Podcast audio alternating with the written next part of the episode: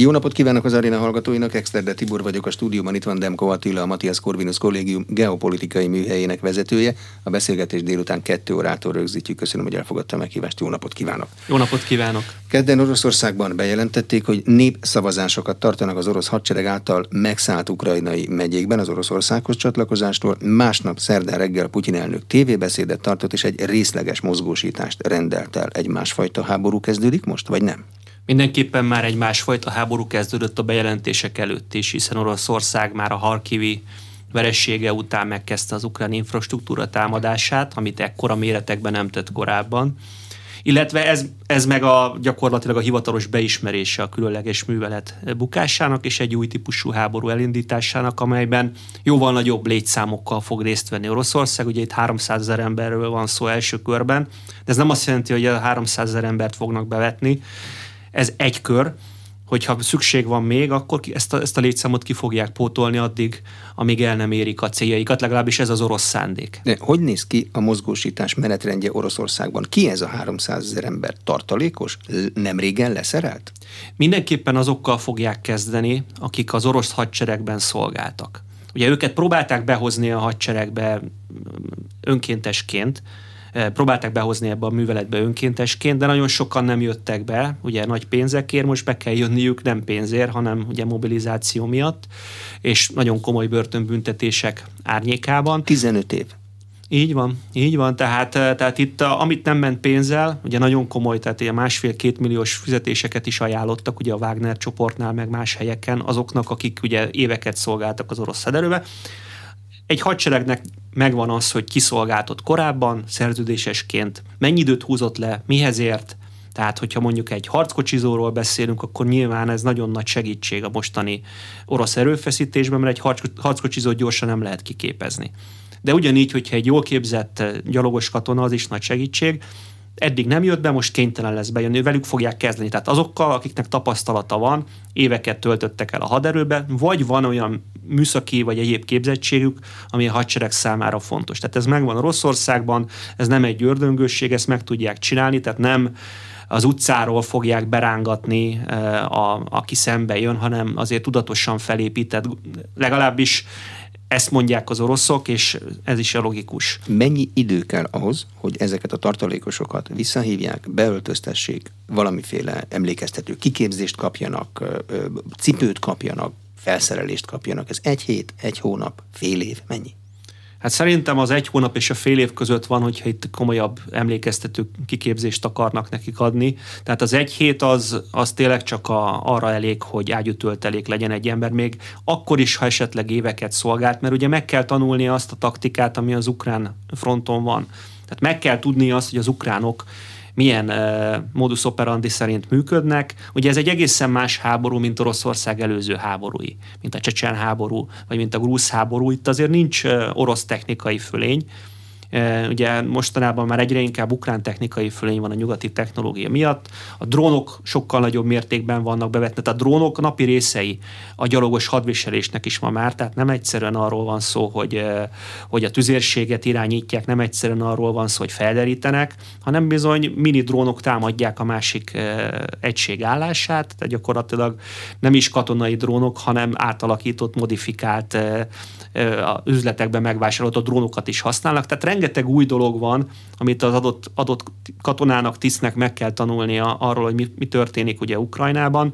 Ezért azt mondom, hogy egy pár hét az semmiképpen sem elképzelhető, már csak azért sem, mert egy hatalmas országból kell összehozni, összekovácsolni egységszinten ezeket az embereket, ha komolyan gondolják. Tehát itt hónap plusz minimum, de igazából fél év kellene, ennyi idejük nincs, tehát ez egy rövidített, gyors talpaló lesz. Mondom, olyanoknak, akik alapvetően tudják már, hogy mi egy hadseregben szolgálni, de akkor is ez hónapokba telik, illetve logisztikát ki kell építeni. Tehát ez nem úgy van, hogy van 300 000 ember, és egy olyan területre bevisszük, ahol eddig egy 100+ ezer emberre kiépített logisztika van, mert hiába van ott az alakulat, hogyha nincs hozzá, nem kapja meg a lőszerét, hogyha nem kapja meg az élelmiszerét, ha nincs mögötte orvosi ellátás, vér, stb. Tehát Én úgy látom, hogy azért ez nagyon gyorsan, tehát hetek alatt tud úgy érvényesülni, hogy bevezényelnek egyes szerződéses alakotatokat, hát eddig nem mentek be, mert ugye nem írták alá, hogy bemennek, így be tudnak küldeni gyorsan katonákat, akik már bent vannak a hadseregben, de ezt a nagy tömeget azért ez hónap plusz minimum, de inkább több hónap. Mi a logikája az orosz hadseregben a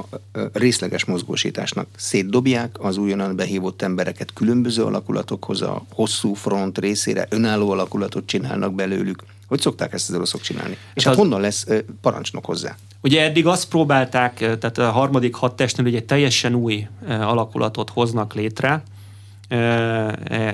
és a felszerelést is mögé rakják, és a semmiből újonnan létrehoznak valamit. Én nem tudom, hogy ezt most per pillanat ők hogy gondolják, mert nyilván vannak olyan egységek, amik békeidőben is megvannak, és a feltöltésre várnak, de az is lehetséges, hogy ugye eléggé lemerültek már az orosz alakulatok a frontvonalakon, és az első körben a logikus az lenne, hogy a már meglévő, a frontvonalon lévő kint lévő alakulatokhoz vezényeljenek utánpótlást, tehát azok helyébe, akik elestek, vagy megsebesültek, vagy valamiért már nem tudnak harcolni, feltöltsék ezeket az alakulatokat. Ugyanis van egy nagyon gyenge pillanata most Oroszországnak, ugye az ukránok már tudják, hogy valami nagy jön, viszont az oroszok még gyengék, tehát ha valamikor támadnia kéne Ukrajnának minden erejével, akkor ez most van. Ergo az oroszoknak pedig az az érdekük, hogy minél gyorsabban feltöltsék ezeket az alakulatokat, minél gyorsabban új erőket vezényeljenek a térségbe. Ha teljesen újonnan állítanak fel alakulatokat, az hatalmas időbe kerül. Ugye a tisztek képzése, összekovácsolódás, ez nem menne gyorsan. Az gyorsan meg, hogy már egy meglévő alakulathoz a sebesültek, halottak pótlására vezényelnek be a frissen behozott katonákból. 300 000 emberről van szó most. Elméletileg mennyit tud Oroszország ebbe a rendszerbe még bevonni?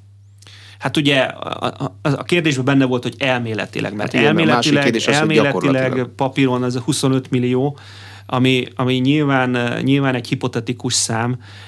Ugye nem tudjuk nagyon sokszor, meg nem tudja még maga az orosz haderő se, hogy azok, akik egyszer már ugye be voltak sorozva, milyen állapotban vannak. Tehát, hogyha az orosz férfiaknak az átlagos életkorát, illetve egészségügyi állapotát nézzük, azért egy 40-es, 50-es orosz férfi általában már nincs túl jó állapotban fizikailag.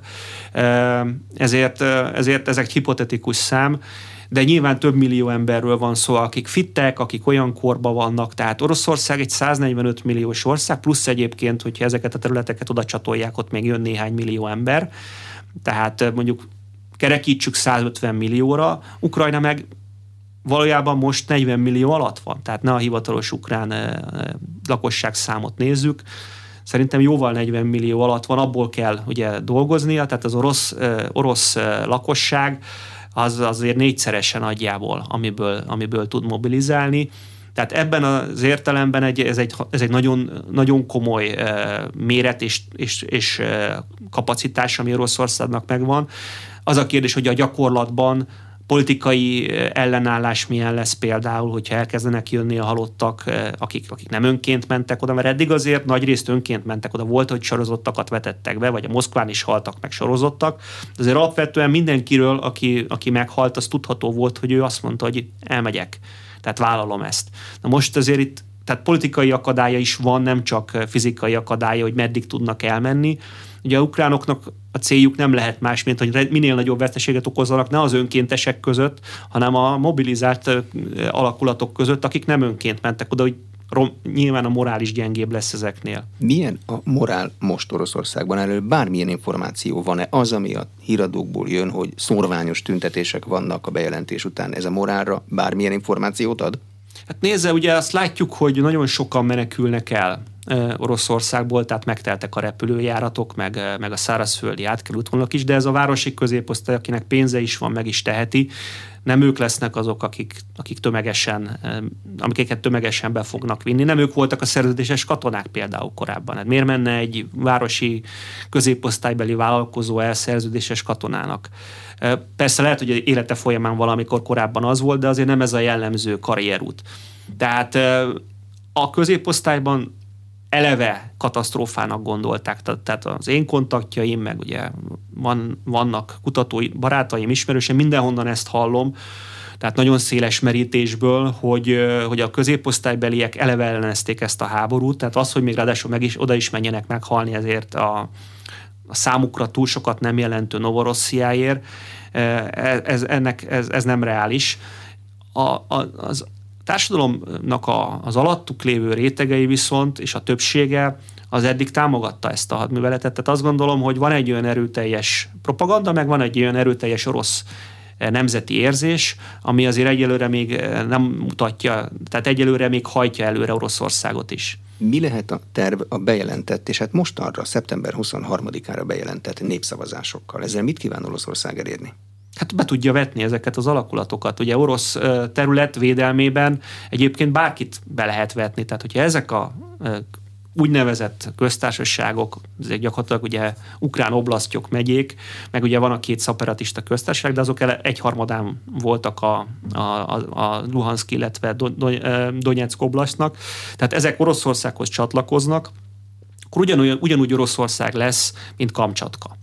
És ha Oroszország, akkor az egy honvédő háború, ha oda az ukránok belőnek? Hát nagyon perverz módon most hirtelen persze az orosz szemszögből az ukránok lesznek a megszállók, és az oroszok lesznek a védekező fél, mert ugye gyakorlatilag egyik megyét se tartják 100%-osan uralmuk alatt az orosz alakulatok, illetve a szeparatisták, tehát ez az 50-55%-tól megy fel a 97-98%-ig, ugye a legkevesebb részét az Donyecknek uralják, pont a legfontosabb, a szeparatisták számára a legfontosabb területnek, meg Oroszország szempontjából is egy nagyon fontos oblaszt, még a legkevésbé fontos oblasztja az Luhanszk, és annak tartják a legnagyobb részét kézben az orosz, illetve szeparatista alakulatok, az majdnem 100% Amikor reggel néztem, ugye már csütörtök van, egy darab falu volt a ukránok kezében abból az oblaszból.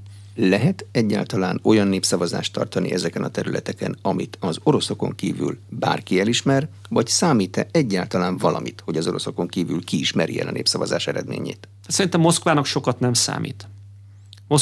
nem számít. Lehet, hogy olyan senki által nem elismert áramalkatok, vagy minimális elismertséggel rendelkező államok, de ezek is orosz proxy államok, mint Abházia és Dél-Korea, ezt elismeri, sőt biztos. Ugye még szokott lenni Nicaragua, ami elismerget dolgokat, de érdekes, még Belarus sem ismert el még a Krímet, tehát majd meglátjuk, hogy Belarus hova áll. Tehát van egy-két ország, aki elismeri, esetleg Észak-Korea, ugye, de a nemzetközi közösségben teljes joggal mindenki azt fogja mondani, hogy ennek köze nincs a valódi népszavazáshoz. Én azt mondanám egy kicsit, tehát legyünk realisták, tehát a Donbassban, mondjuk Luhanszban, adott esetben ott maradt lakosság akár talán még meg is szavazná, de akik elmenekültek, azokat már nem kérdezik meg. Tehát én azt mondom, hogy Luhanszk meg Donyeck megyéjét, amit elfoglaltak, az ott maradt lakosság az valóban orosz párti, vagy semleges. De mennyien menekültek el, ugye ezt se tudjuk. Nagyon, nagyon nagy kétségeim vannak, mondom még itt is, de hát Herszon és Zaporizzsja esetében pedig 100%, hogy ennek semmi köze nem lesz a népakarathoz. Milyen identitású a lakosság ezeken a területeken? Beleszámítva azt is, hogy az elmenekültek azok, hát az identitásuk elég valószínűleg legalább megjósolható. Tehát nagyon, nagyon vegyes, tehát ugye az ukrán nemzet az még kialakulóban volt, amikor 2014-ben eljött ez a háború. Teljesen mások voltak az attitűdök, a kulturális normák, vagy nem teljesen mások, de nagyon különbözőek.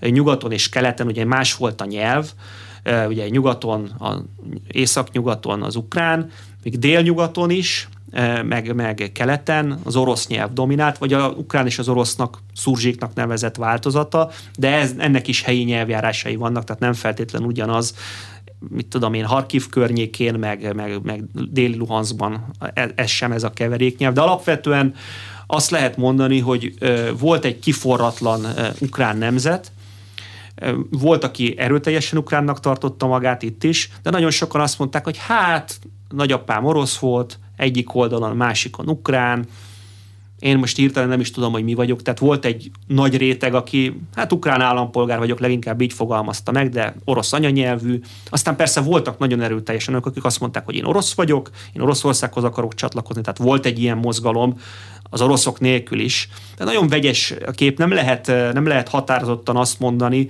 hogy bármelyik többségbe lett volna egyébként a Donbassban. Tehát magában a Donbassban a legtöbben szerintem nagyon határozottan azt mondták magukról, hogy ők donbassziak. Tehát nem is orosz, nem is, mi elsősorban donbassziak vagyunk, és úgy tekintettek Ukrajnára, akik a Donbass gazdagságán ugye élősködnek. Itt a Majdannal szemben nagyon erőteljes volt az ellenállás a Donbassban, tehát ott valószínűleg többség. De nem lehet azt mondani, hogy itt kifejezetten orosz párti lett volna csak az elszakadási mozgalom, hanem az akkori Kijev hatalommal szemben foglaltak állást. Ugye van Odessa, van Zaporizzsja, ott is rengeteg orosz, meg orosz anyanyelvű él, ott is vannak saját identitások, van egy odesszai identitás. Tehát Ukrajna egy nagy ország, ráadásul egy nemzeti szempontból kiforratlan ország volt 2014-ben. Ugye a háború az forrasztja az országot erőteljesen, de ettől függetlenül én azt mondanám, hogy még ma is lehetnek sokan, akik egyébként elfogadnák az orosz hatalmat, ha biztonságot hozna, ha jobb létet hozna. Az Ukránnál, ami ugye Ukrajna nagyon szegény ország, azért Oroszország gazdagabb, és van egy olyan réteg, aki mindenáron ellenzi. Még olyanok is, akik ott maradtak Oroszországot. Hol kell még Oroszországnak a saját területén komoly haderőt állomásoztatni Ukrajnán kívül? Hát ugye Oroszország egy 17 négyzetmillió kilométeres ország. 17 négyzetmillió kilométer, azt hiszem talán 9 időzóna, rengeteg szomszédos ország, és vannak ugyan olyan országok, akikkel feszült Oroszországnak a kapcsolata, illetve vannak nemzetközi kötelezettsége is a saját szövetségeseivel szemben, például Örményországgal szemben, amely egy orosz szövetséges ország. Tehát teljesen őrizetlenül Kaliningrádot nem hagyhatják, a Baltikumot nem hagyhatják, ugye itt vannak a legerősebb orosz csapatkoncentrációk, nem hagyhatják mondjuk a távol-keletet se, ahol Japánnal területi vitáik vannak, ennek az esély, hogy Japán mondjuk hirtelen megszállja a Kuril-szigeteket, rendkívül csekély, de ott is kell erőket tartani. A kínai frontszakasz vagy kínai határszakasz az biztosnak tűnik, a mongol biztosnak tűnik, és aztán ott van Közép-Ázsia, ahol Tadzsikisztán és Kirgizisztán, akik alapvetően Oroszországgal szövetséges országok, most határháborút folytatnak, tehát arra is oda kell figyelniük, de a legsúlyosabb talán az az örmény-azeri helyzet, ahol gyakorlatilag egy kis háborút látunk most is, és ugye ez befagyott-e vagy nem, azt nem látjuk, ma legújabb hírek arra utalnak, hogy Azerbajdzsán még nem mondta ki az utolsó szót, tehát vannak olyan nem erősített hírek, amit kaptam egyelőre csak egy ismerőstől, egy örmény ismerőstől, hogy mozgósít Azerbajdzsán, nem tudtam utána nézni, de a lényeg az, hogy az azeri örményre is figyelniük kell,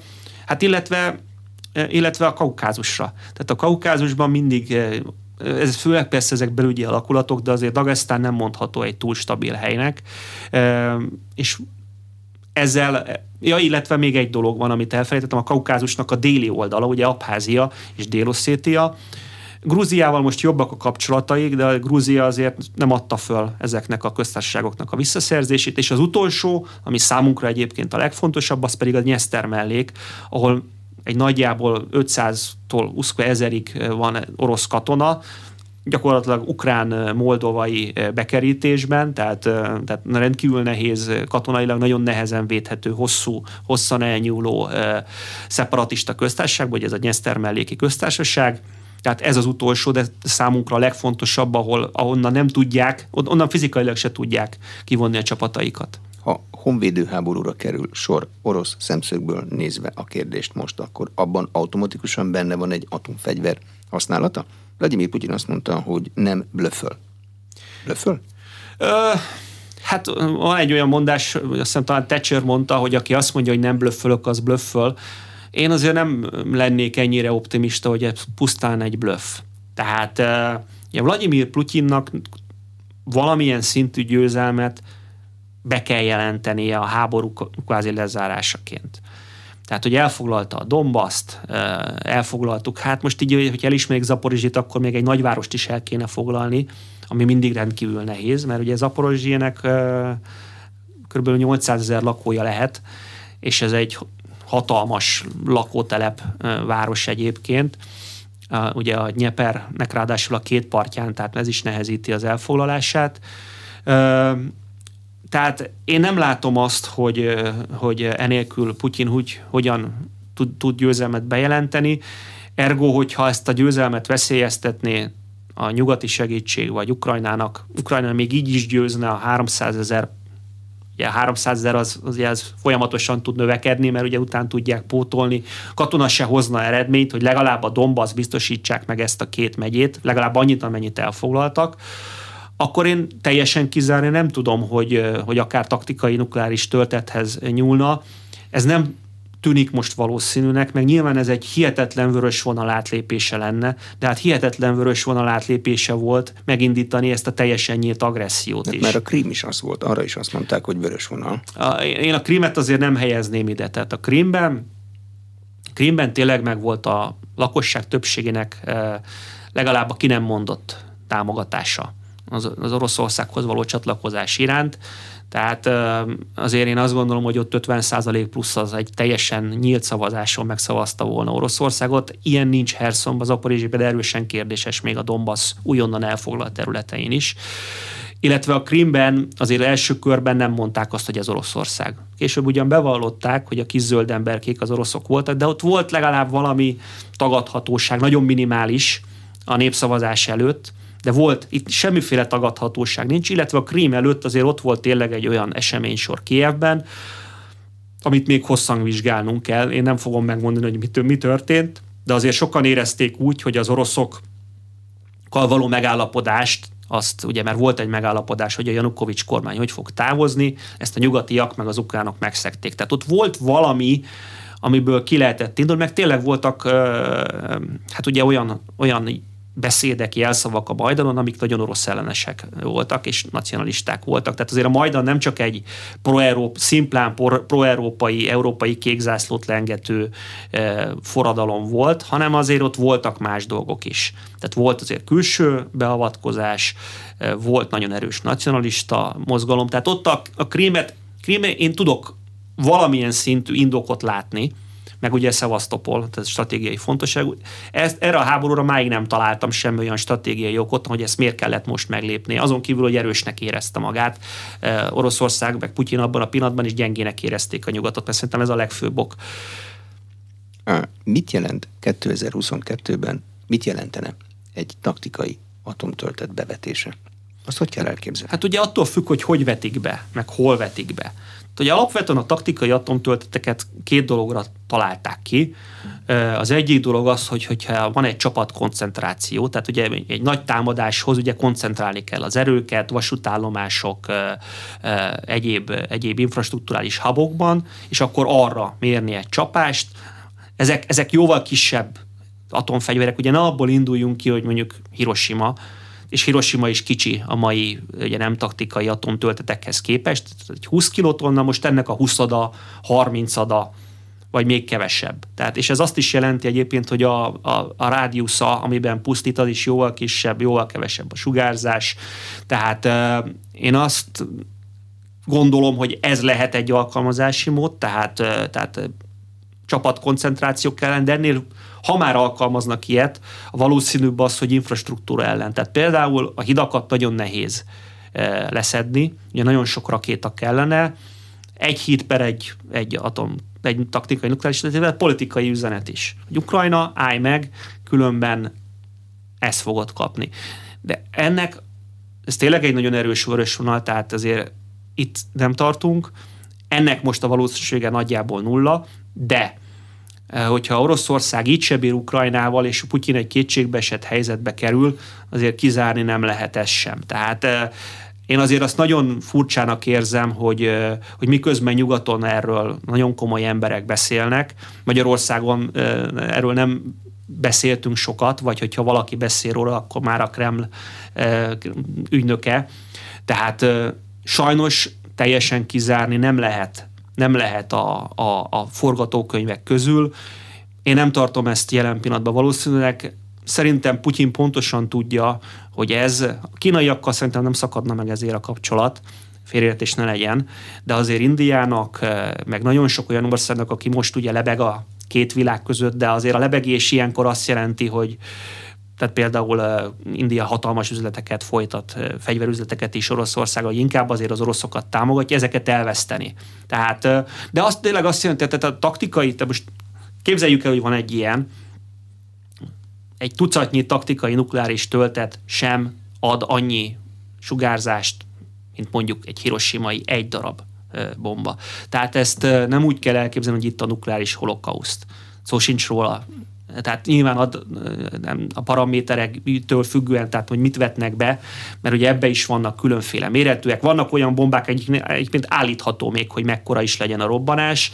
Tehát attól függően ezek pár kilotonnáig maximum, de van, ami egy kilotonna alatti töltet, tehát ezek nem okoznának olyan méretű pusztítást, mint akár az legelső, legbutább vagy leggyengébb nukleáris töltetek. Mitől vörös vonal? Valamilyen automatikus válaszcsapásra számíthatna Oroszország és Ögén, akkor kitől? A vörös vonalat ezt teszi komolyá. Ugye nem úgy vörös vonal, hogy bárki nukleárisan ellencsapna Oroszországnak, mert Oroszországnak egyébként tényleg csak egyetlen egy ellenfele van ezen a területen, az Egyesült Államok. Attól vörös vonal, hogy azért Oroszország most is viszonylag, ugye nyugaton azt mondjuk, nagyon sokan, hogy pária ország. Hát pária nyugaton, de azért nem a nyugat a világ többsége. A világ többsége az sokszor inkább támogató az oroszokkal, mivel a nyugattal szemben vannak sérelmei, vagy úgy, ahogy mondtam, lebeg a térben, tehát mond ide is egyet, mond oda is egyet. Most ezeket az országokat tényleg elveszteni, de nem úgy, hogy ezek bármit tesznek Oroszország ellen. Meg nyilván az ENSZ-beli, tehát az ENSZ biztonsági tanácsa, mindaz, amit Oroszországnak van ma, tehát biztonsági tanács szerintem ezzel vége lenne. Hogy Oroszország... Kidobnák Oroszországot a biztonsági tanácsban? Nem kidobnák, hanem gyakorlatilag felbomolhatna ez a jelenlegi rend, ami az Oroszországnak jó, mert a ENSZ-BT-nek a tagja. Kidobni nem lehet, tehát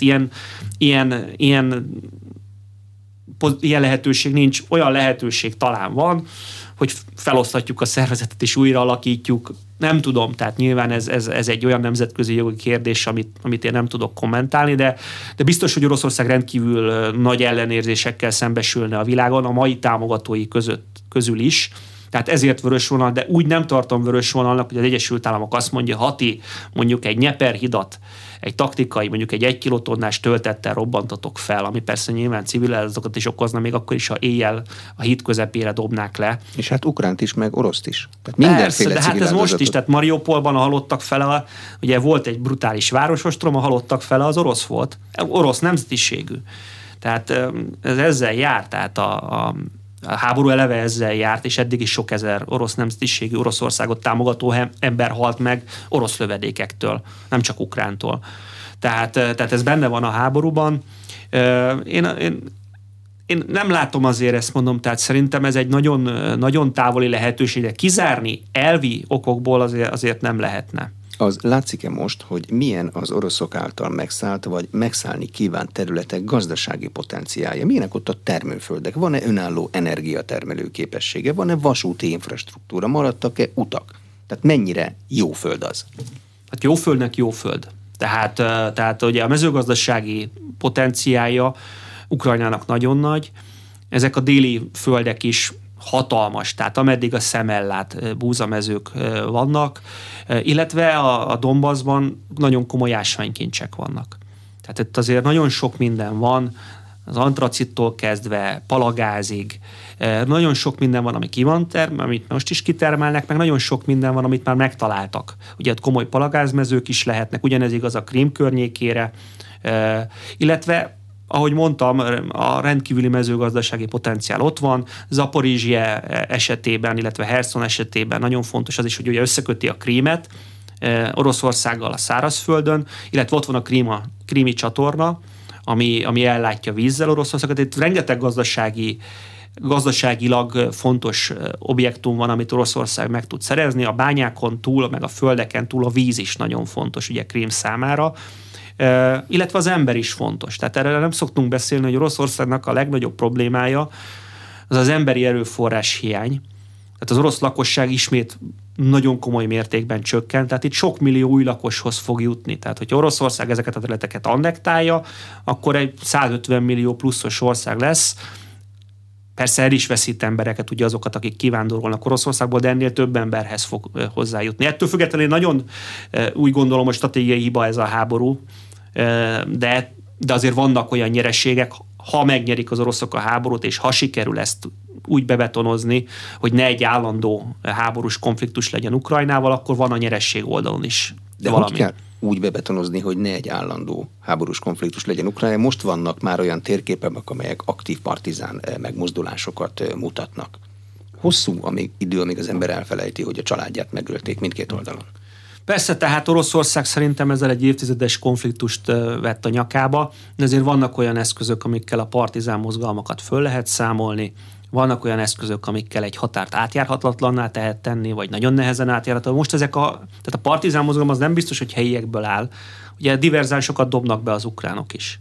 Be tudnak dobni, mert a frontvonal ugye 100 ezer katona van 1000 kilométeren, vagy több mint 1000 kilométeren, még most is. Hát ez nagyon szellős a frontvonal, tehát vannak olyan videók, hogy átmennek az ukránok gyakorlatilag a frontvonalon, kitűzik az ukrán zászlót egy faluba, ahol egy darab orosz nincs, katona, aztán visszavonulnak, mert jönnek az oroszok. Tehát voltak, meg láttam magam is ilyen videókat, volt erre példa, tehát ez egy nagyon átjárható szellős határ azért, hogyha egy megszállás van, akkor bizony aknamezőket tudnak odarakni, nagyon komoly műszaki akadályokat, videó ellenőrző rendszer, sokba fog ez kerülni Oroszországnak, de elméletileg megtehető, illetve a lakosságot lehet pacifikálni. Tehát például azzal, amit egyébként Krímbe próbáltak megtenni, hogy fejlesztik. Tehát a Krímet fejlesztették, azért a Krímben jobb az életszínvonal, jobb volt az életszínvonal, most nem tudom persze, hogy mi lesz, mint Ukrajnában, ugye a megszállt Krímben, de a Donbasszban például ezt nem tették meg. Tehát a Donbaszt nem fejlesztették fel az orosz szintre. Most megpróbálhatják hatalmas pénzekért ezt a területet felfejleszteni, és akkor azok, akik nem álltak egyik oldalon se olyan erőteljesen, azok megnyerhetőek. Tehát én nem zárnám azt ki, hogy Oroszország ezt stabilizálni tudja, de sokkal nehezebb lesz egy, nem tudjuk mikor lesz vége, de valószínűleg azért egy éves szintű háború után, tehát ez nem fog ebbe az évbe lezárulni, mint hogyha 2 hétig tartott volna, és 2 hét után beveszik Kijevet, és szétverik az ukrán államiságot, mondjuk föderalizálják Ukrajnát, és akkor így is orosz befolyás alá lett volna, de akkor sokkal könnyebben tudták volna kézben tartani. Így nehéz lesz. Tehát az oroszok mindenképpen elszámolták magukat, de nem lehetetlen a stabilizálása ezeknek a területeknek. A háborúnak ebben a szakaszában mennyire kell arra számítani, hogy Oroszország mondjuk Kijevet újra támadni fogja? Van-e egyáltalán erre képessége? Szerintem nincs képesség, még ezzel a 300 000 emberrel se, hogyha ez bejön a frontokra. Kijev az nagyon nagy. Tehát egy ekkora várost megostromolni, hogyha nyilván egy kérdés van, hogy az ukránok milyen állapotban lesznek, ugye az ukrán hadsereg, meg az ukrán ellenállási képesség, de Kijevhez gyakorlatilag föl kéne használni mind a 300 000 embert, hogy megpróbálják bevenni, meg olyan nemzetközi ellenállás, meg ellennyomás lenne, hogy szerintem meg se próbálják. Meg nem is Kijev a legfontosabb számukra. Ha már próbálnak valamit, én azt gondolom az első dolog az, hogy stabilizálják a helyzetet, utána az, hogy bevegyék a Donbaszt. Ha mindez megvan, akkor leülnek tárgyalni az ukránokkal, hogy lezárják a háborút, mert szerintem Oroszország veszített annyit, hogy ne vigye tovább Odessa irányába, de ha már tovább menne, akkor Odessa környéke, tehát a teljes tengerpart megszerzése azért sokkal könnyebb, mert ott van támogatottsága talán még ma is az oroszoknak. Kijevben szerintem már nagyon, ott is volt egyébként, mert Kijev környékén is voltak kollaboránsok, akik nem azért kollaboráltak, mert pénz vagy valami, nem tényleg orosz barátak. Odesszában sokkal többen vannak. Tehát én inkább ezt látom, Kijev az egy hatalmas falat, különösen most, hogy ugye megkapják az ukránok a nagyon komoly nyugati légvédelmi rendszereket, pont azt, amit egyébként mi is veszünk, tehát ez a NASAMS, ez a norvég amerikai légvédelmi rendszert, rengeteg kézifegyverük van, rengeteg páncéltörőjük. Egy városon belül ez nagyon-nagyon tud érvényesülni. Mennyire pusztultak le azok a területek, amelyeken átment a háború? A frontok mozogtak ide-oda. Használhatók azok valamire valamikortól? Hát valamire valamikortól, igen, csak mikortól. Tehát ugye a lakásállománynak azt mondják, hogy Mariupolban 50% fölötti a pusztulása, Az ipari üzemeknek nagyon nagy a pusztulása, mert nagyon sokszor az ipari üzemek voltak, nem csak Mariupolban, az utolsó védelmi pont az ukránoknak, tehát azokat... Hát ez betonból van, jól érthető. Hát betonból van, de azért a finomabb készülékek azok, mondjuk, hogyha mellette robban egy gránát, és 6000 lukdarab keletkezik, mondjuk luk keletkezik ugye a csarnokok beszakadtak például az Azovsztába, és ott a gépeket is érte komoly pusztítás, tehát ugye ezről rengeteg fotó meg filmfelvétel van, tehát azért az üzemek használhatósága az csekély, meg ugye munkás se ártana hozzá, azért ezeknek a területeknek a lakossága is nagyon lecsökkent. Az utak, hát ugye az utakat viszonylag könnyen helyre lehet hozni, a vasutakat viszonylag könnyen helyre lehet hozni, ott nagy hídrombolások egyelőre még nem voltak, ugye egy Dnyeper hidat már nehezebb lesz helyrehozni, bár még állnak a Dnyeper hidak is, tehát azok sem sültek meg teljesen. Komoly a rombolás, főleg az épületállományban, a bányák ugye azok ott vannak, tehát a bányákat nem tudják rombolni, meg nem is akarták, az ukránok se robbantották be.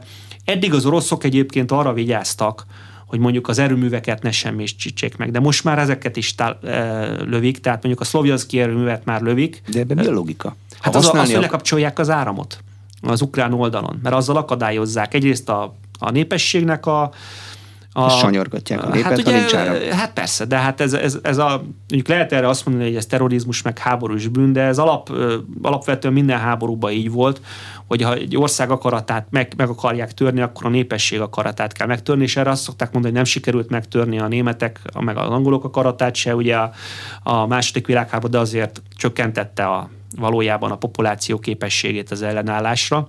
Mert ha mondjuk nem tud aludni, vagy nem fűtésben van az adott munkás, akkor másnap hogy fog dolgozni? Tehát mindenképpen van egy ilyen faktor, ugye sokan el fognak menekülni Ukrajnából, ha nem lesz nagyon sok helyen fűtés vagy áram, ha tényleg ezt az oroszok fenntartják ezt a kampányt. Illetve azt is látni kell, hogy a katonai, tehát nem egyszerűen a lakosság ellen van ez, hogyha egy erőművet kilőnek, mert a villamosság kell a vasutakhoz is. És nincs utánpótlás, ha nem megy a vasút. Hát ha nem megy a vasút, sokkal nehezebb villamosított a vasút. Villamosított a vasút, vannak nyilván dízelmozdonyok is vannak, de azért nagyon sok mozdony kiesik, hogyha nincs áram. Mennyire intenzív a kollaborások elleni tisztogatás mindkét oldalon? Az orosz oldalról, az ukrán propagandából több hírt hallunk erről. Hát nyilván azért nézzünk szembe azzal a tényel, hogy nyugatról nagyon sok hír nem jut el. Mert egyszerűen nem közdik le, vagy nem úgy közdik le. Azért hallani sok esetről, amikor a bevonuló ukrán erők is, azokat, akik nem tudtak elmenekülni, bizony különösebb per meg egyéb eljárás nélkül nagyon súlyos büntetésekben részesítik, beleértve az agyonlövetést is. Ez háború ilyen. Tehát azok, akik az egyik oldalra állnak, azok az életükkel fizethetnek. Érte, ugye meg rengeteg merénylet van. Azt viszont konkrétan tudjuk, hogy rengeteg orosz tisztviselőt, vagy sok orosz tisztviselőt már megöltek az ukránok, vagy megsebesítettek, vélhetően az ukránok, mert itt sem mindig az van, tehát vannak azért üzleti viták is az egyes, mert ugye nem kevésszer azok az emberek, akik az oroszok mellé állnak először, azért nem a legtisztább alakok, tehát mondjuk egy bűnözői mellékfoglalkozása is van, azért nem, akkor nem lehet megmondani, hogy az ukránok voltak-e, vagy éppen egy másik bűnözői kör. Ugye Ukrajna nagyon más azért világ, tehát ott az átmenet, a politika, tehát meg a nagyon kemény bűnözés között jóval csekélyebb a fal, mint Európában. Én azt mondanám, hogy vannak ilyen jelenségek, nagyon sokszor előfordul az, hogy civileket is bombáznak az ukránok, ugye Donyeck esetében, tehát az elmúlt hetekben nagyon sok példa volt erre, de azért az atrocitások nagy részére az oroszok felelősek, meg ugye erre mindig azt szoktam mondani, hogy mindez nem lenne, ha ez a háború nem indult volna el. Ezt a háborút viszont Oroszország indította el, de mondom, Ukrajna nem arról van szó 2014-től kezdve, hogy van a teljesen ártatlan és fehér és patyolattiszta Ukrajna, és a csak sötét és gonosz Oroszország, azért 14-ben, 15-ben voltak súlyos incidensek, az orosz kisebbség ellen, meg az orosz anyanyelvűek ellen, de nem 14 000, hanem 100-as nagyságrendben haltak meg, ugye volt Odessa, volt Mariupol, meg sok egyéb incidens, és azért 14 után, amikor a frontvonalak létrejöttek, bizony ukrán részről is lőtték a civileket. Említette a beszélgetés elején, hogy most logikusan Ukrajnának az volna a lehetősége, hogy amíg tart az orosz feltöltés, addig támadjon. Képessége van erre Ukrajnának? Most hajtott végre egy meglehetősen nagy műveletet. Hát ugye az a művelet sem volt olyan nagy sok tekintben, mint gondoljuk. Tehát Ugye ott egy olyan régiót támadtak meg az ukránok, ahol nagyon kevés orosz volt, és az orosz tüzérségnek nem volt egy komoly koncentrációja. Tehát persze hatalmas területet foglaltak el gyorsan, de egy nagyon gyengén ellenőrzött területet. Ettől függetlenül komoly képességei vannak az ukrán haderőnek, mert nem csak ezt folytatták le, hanem bizony máshol is támadtak. Tehát ugye támadtak a Donbass más részein is. Ugye ez alapvetően Harkív, de közben támadtak Donyeck megyébe is. Ugye egy Liman nevű nagyon fontos településnél folynak nagyon komoly harcok. Ugye az Iziumtól délre van, ami Harkívban van, illetve támadnak Herszon megyében is, ahol szintén komoly erőket alkalmaznak. Most az a probléma, hogy hajlamosak vagyunk mindig felbecsülni. Tehát ugye az elmúlt időszakban, főleg azért, mert rengeteg a nyugati forrás és nagyon kevés az orosz, ami bekerül a köztudatba, és hogyha már bekerül, nagyon sokszor az orosz források közül sajnos a hamis hírek kerülnek be, gyakran Magyarországon is a köztudatba, de azért az nagyon valószínű, hogy rendkívül komolyak az ukrán veszteségek, ha nem is annyi, mint amennyit az orosz védelmi minisztérium mond, de azért annál jóval több, mint gondoljuk, tehát az biztos, hogy az orosz megközelítő veszteségek vannak, az eszközveszteség nem ekkora, tehát az ukrán hadsereg nagy méretben, még mindig megvan egy jól kiképzett magja, mert amikor legutóbb beszélgettünk, ugye akkor még a katlancsaták előtt voltunk, az oroszoknak nem sikerült katlanba zárni a legjobban képzett ukrán alkotókat, tehát ezekből is megvan, még ugye érkezik nyugati képzésből még kiképzett katona, de ettől függetlenül azt mondanám, hogy az ukrán haderő képességei nem akkorák, mint amit a győzelmekből mi gondolnánk.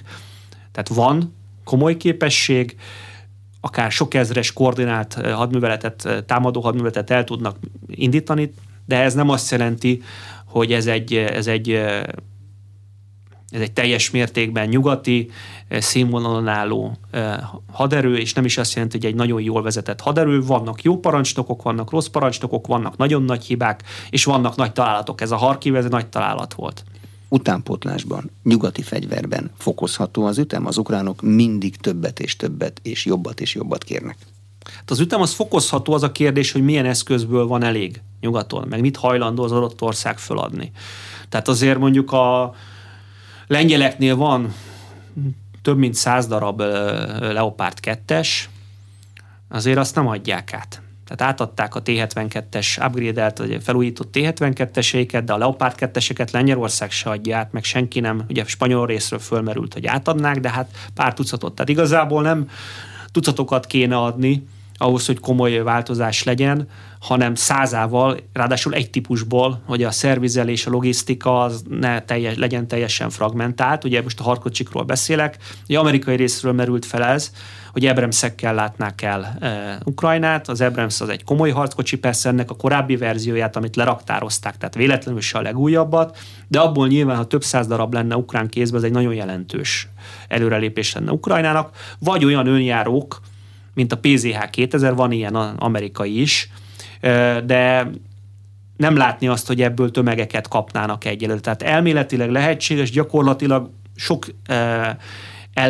ellenérv van, hogy mondjuk Abramsekkel, meg Paladinokkal, meg tényleg tömegesen a legmodernebb fegyverzettel lássák Ukrajnát. Az egyik ellenérv az, hogy akkor lefegyverezné magát a nyugat.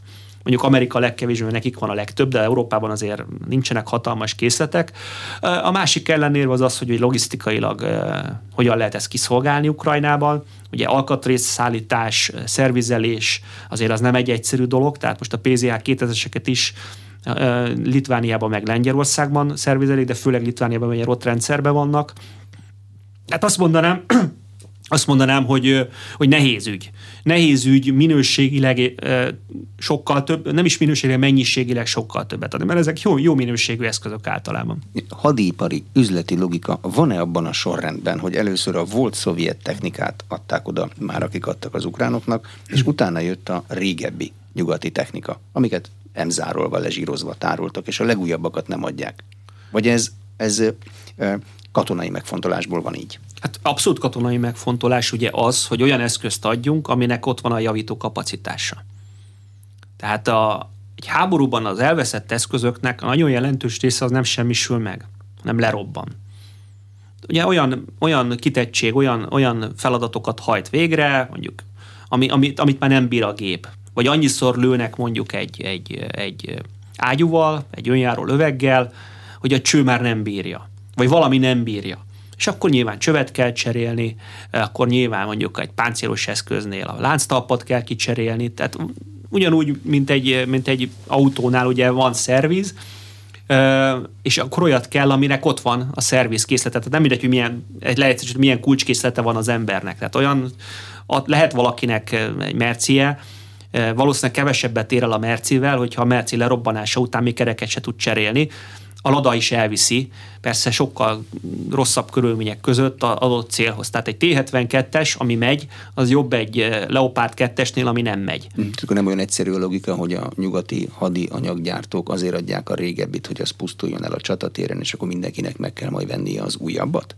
Hát én nem vagyok naív, tehát hogy van a nyugati hadipar részéről egy öröm. Tehát azok a cégek, akik katonai eszközöket gyártanak, nyilván nem sajnálkoznak, mert a profitot ez nagyon fel fogja vinni, de ugye a rossz eszközöknél arról lehet szó, hogy az az eszköz, amit Lengyelország odaad mondjuk, ahelyett vennie kell valamit.